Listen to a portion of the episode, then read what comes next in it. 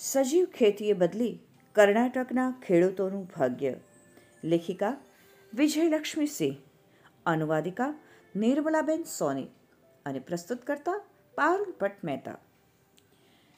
જો ખેતી કરવાની પદ્ધતિ બદલાવવામાં આવે અને બજારમાંથી વચેટિયાઓને દૂર કરવામાં આવે, તો નાના અને મધ્યમ પ્રકારના ખેડૂતો સારું એવું કમાઈ શકે.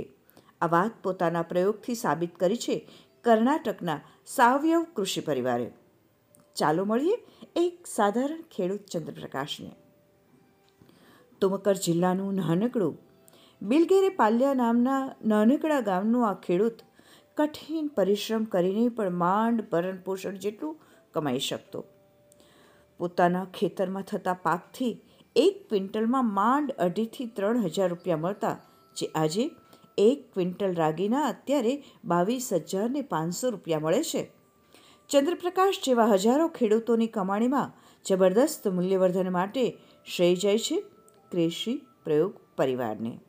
સંઘના વરિષ્ઠ પ્રચારક ઉપેન્દ્ર શેણોયની પ્રેરણાથી એક સમૃદ્ધ ખેડૂત પુરુષોત્તમ રાવના પ્રયાસથી વર્ષ ઓગણીસો નેવુંમાં શરૂ થયેલી આ સંસ્થા સજાવ ખેતીના ક્ષેત્રમાં વિશ્વનું સૌથી મોટું સંગઠન છે.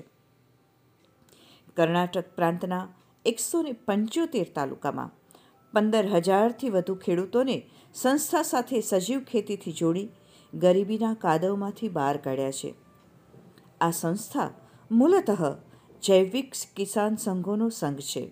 જેણે ખેડૂતોને માત્ર સજીવ ખેતી કરવા જ નથી પ્રેર્યા, પરંતુ તેના ઉત્પાદનોના વેચાણની વ્યવસ્થા પણ કરી આપી છે. સંસ્થાના પૂર્ણકાલીન કાર્યકર્તા અને સંઘના સ્વયંસેવક આનંદજીનું માનીએ તો ખેડૂતોની દશા સુધારવા માટે સેન્દ્રિય ખાતર નિર્માણ, બાયોગેસનો ઉપયોગ, મધમાખી પાલન, ગૌમૂત્ર અને ગોબરનો વ્યાવસાયિક ઉપયોગ વગેરેનું પ્રશિક્ષણ આપ્યું. એટલું જ નહીં, ખેડૂત ગ્રાહક મિલનના નામથી મહિનામાં બે વાર લાગતા મેળાથી ખેડૂતોના ઉપજની વેચાણની વ્યવસ્થા પણ અહીં થાય છે.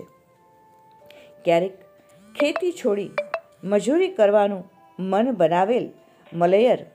શાનપ્પા હવે સજીવ ખેતી કરી પકવેલ શાકભાજીને સીધા ખુલ્લા બજારમાં વેચી વર્ષના સાડા ચાર લાખ રૂપિયા કમાવે છે. વેલ્લારી જિલ્લાના હુલીકરઈ ગામના આ ખેડૂતનું તો જાણે જીવન જ બદલાઈ ગયું, જ્યારે એણે સાવયવ કૃષિ પરિવારની સદસ્યતા લીધી. આ બતાવે છે કે તાલુકા સ્તર પર લાગતા આ મેળામાં દર મહિને વીસ લાખથી પણ વધારે રૂપિયાનું વેચાણ થાય છે. નાના પ્રયોગોથી મોટી સફળતા મળી છે. ક્યારેક એંશી રૂપિયામાં ગાયનું દૂધ વેચવાવાળા ખેડૂતને દૂધમાંથી ઘી બનાવી બે હજાર રૂપિયામાં કિલોના ભાવે વેચાય છે.